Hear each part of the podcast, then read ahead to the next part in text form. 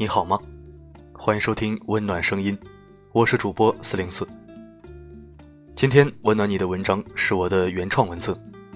你们都在关注陈思成，那我就来聊聊这个奇女子，一起收听。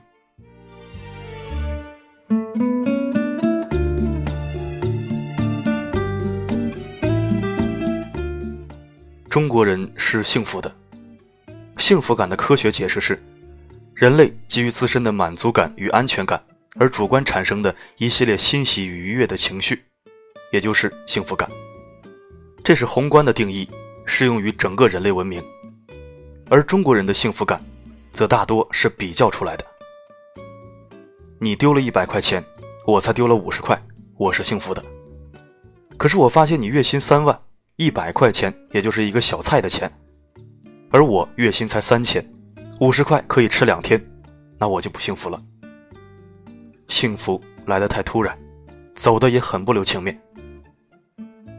王宝强离婚的时候，大媒体、小媒体、自媒体疯狂的关注，尤其微信公众号的自媒体人，好像不关注一下都对不起广大吃瓜微信用户了。我也耐着性子跟了一次风，结果阅读量确实很猛，评论里也是七嘴八舌，好不热闹。干货鸡汤一万篇，不及明星出次轨。明星的裤腰带和离婚书比什么都重要。宝强脑袋变绿的时候，一定有男同胞心里暗喜过：你屌丝逆袭又怎样？还不是被经纪人给松了图吗？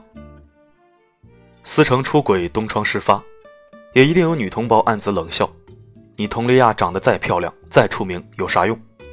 你男人依然厌倦了你。风来了，雾霾走了，一切回归平静。什么？陈思成出轨了？哈哈，走看看去。那你们都去关注陈思成的裤腰带吧，我就不凑热闹了。我去关注一位奇女子，她叫凤姐。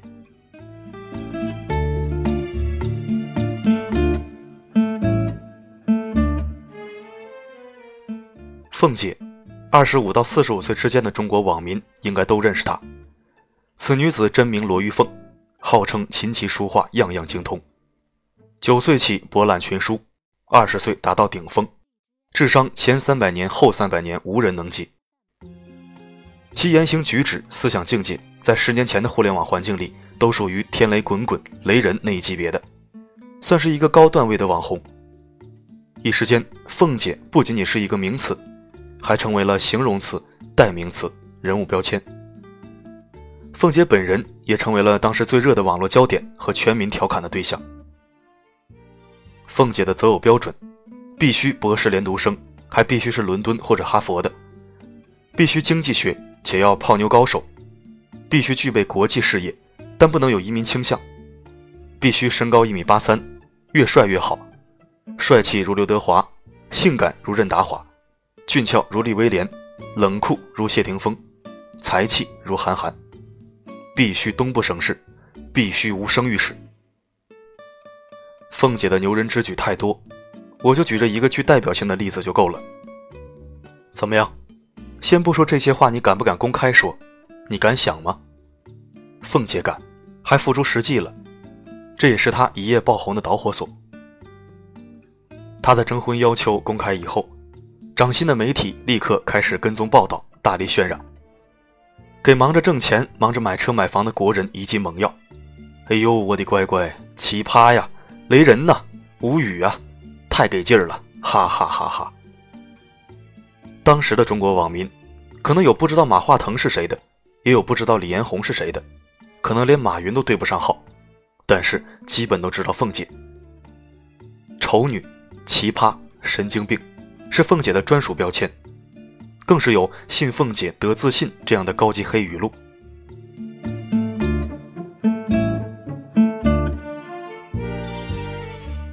凤姐爆红的时候，我正处于高考升学阶段，跟风看热闹是国人骨子里的东西，我也不例外。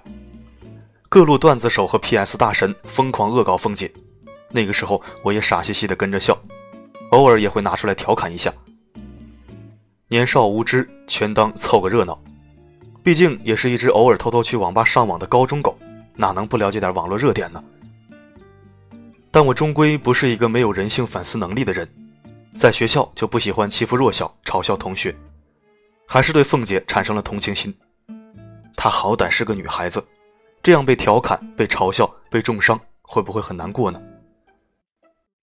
后来证明，我的同情是多余的。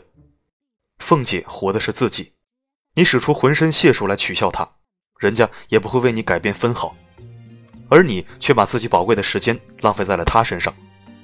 他一句话、一个动作都能让你上蹿下跳一整天，到底谁牛逼，谁傻逼？后来互联网越来越发达，网络热点此起彼伏，更迭太快，凤姐的热度也渐渐冷却，她的网红时代算是告一段落。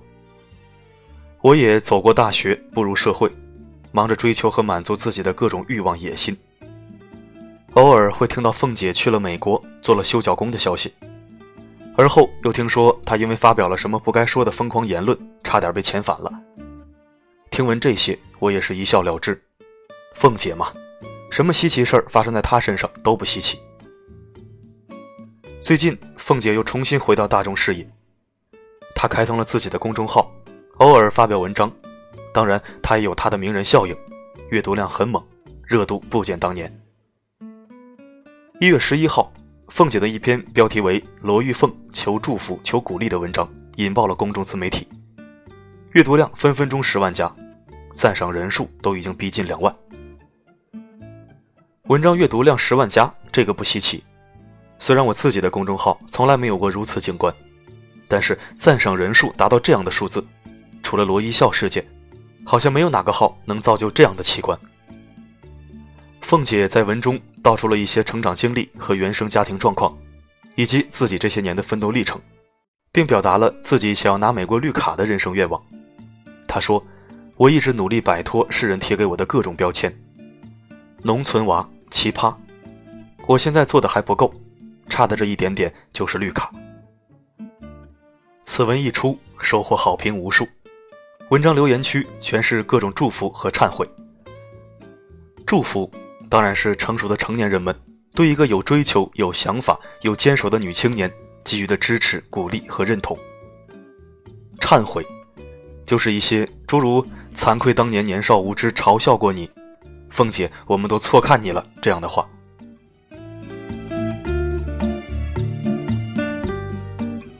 诚然，每个人都年少无知过。懵懂幼稚过，跟风狂热过，这是我们青春画卷上必然存在的一抹色彩。可是有些人以而立之年执笔捕获，却依然对凤姐这样的奇女子嗤之以鼻，极尽嘲讽讥笑之能事。你的心到底有多大？凤姐的人生，你复制不了，模仿不了，你也超越不了。她语出惊人，世人传颂，分分钟聚集焦点。他点名撕过明星，也被明星点名赞过，还代言过广告。他参加过选秀，虐过评委，还被校草追过，他还拒绝了。他去过美国，雷人言论惊动过美国安全局，还宣称要竞选美国总统。他曾求婚陈冠希，引发众多明星起哄，还上过美国人物杂志封面。他创过业，融过资，还签约了凤凰新闻客户端主笔。他接受过独家专访，出演过广告片，当年的出场费三十万，堪比二线明星。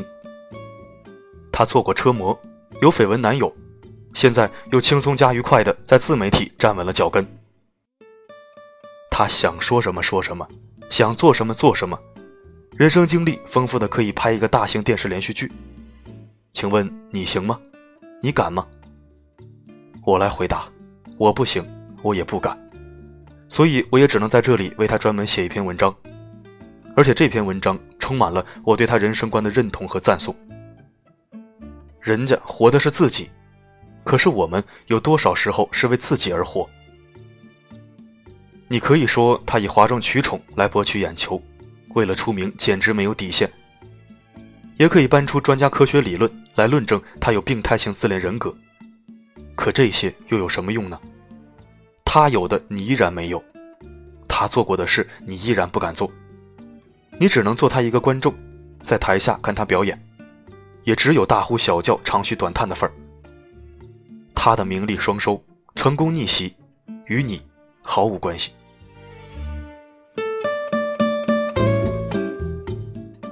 当年嘲讽过凤姐的人们是幸福的，因为凤姐个子比她矮，凤姐比她丑，凤姐比她更奇葩，凤姐遭世人耻笑甚至唾骂。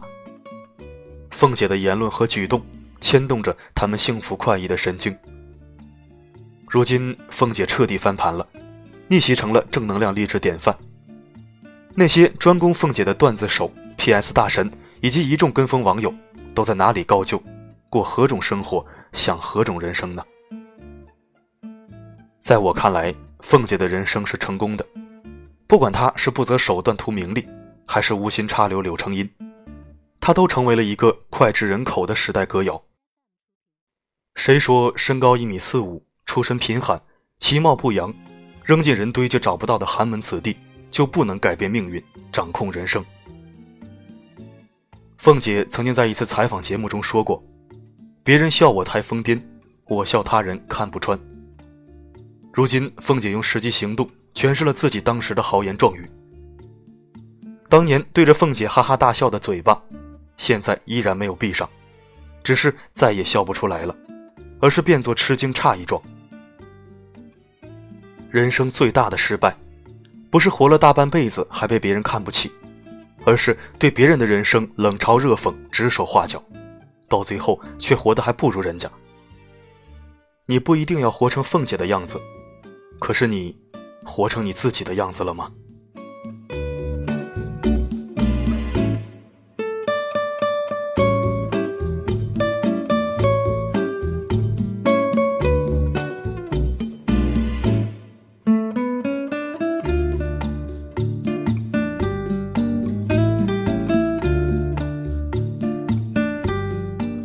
感谢收听，这里是温暖声音。如果您喜欢我的文字，可以关注温暖声音并置顶公众号，也可以在留言板参与话题讨论并转发分享。我的声音能否让你享受片刻安宁？我是四零四，我一直守候在这里，只为温暖你。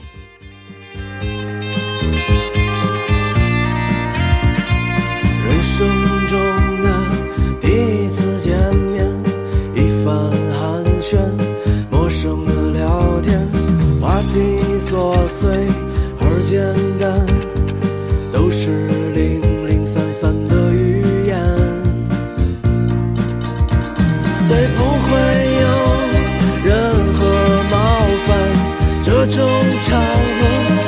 么自然？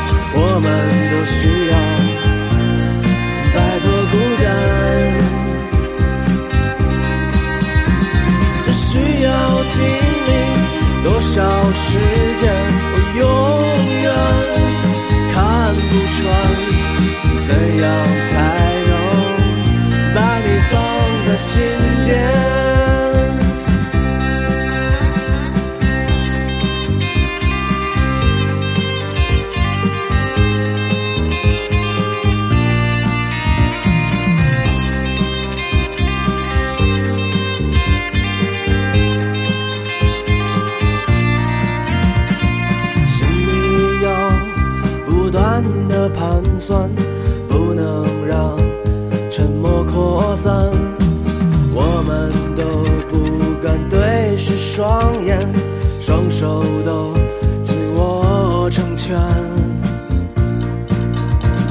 虽不会有任何冒犯，这种场合该怎么自然？我们都需要摆脱孤单。需要经历多少时？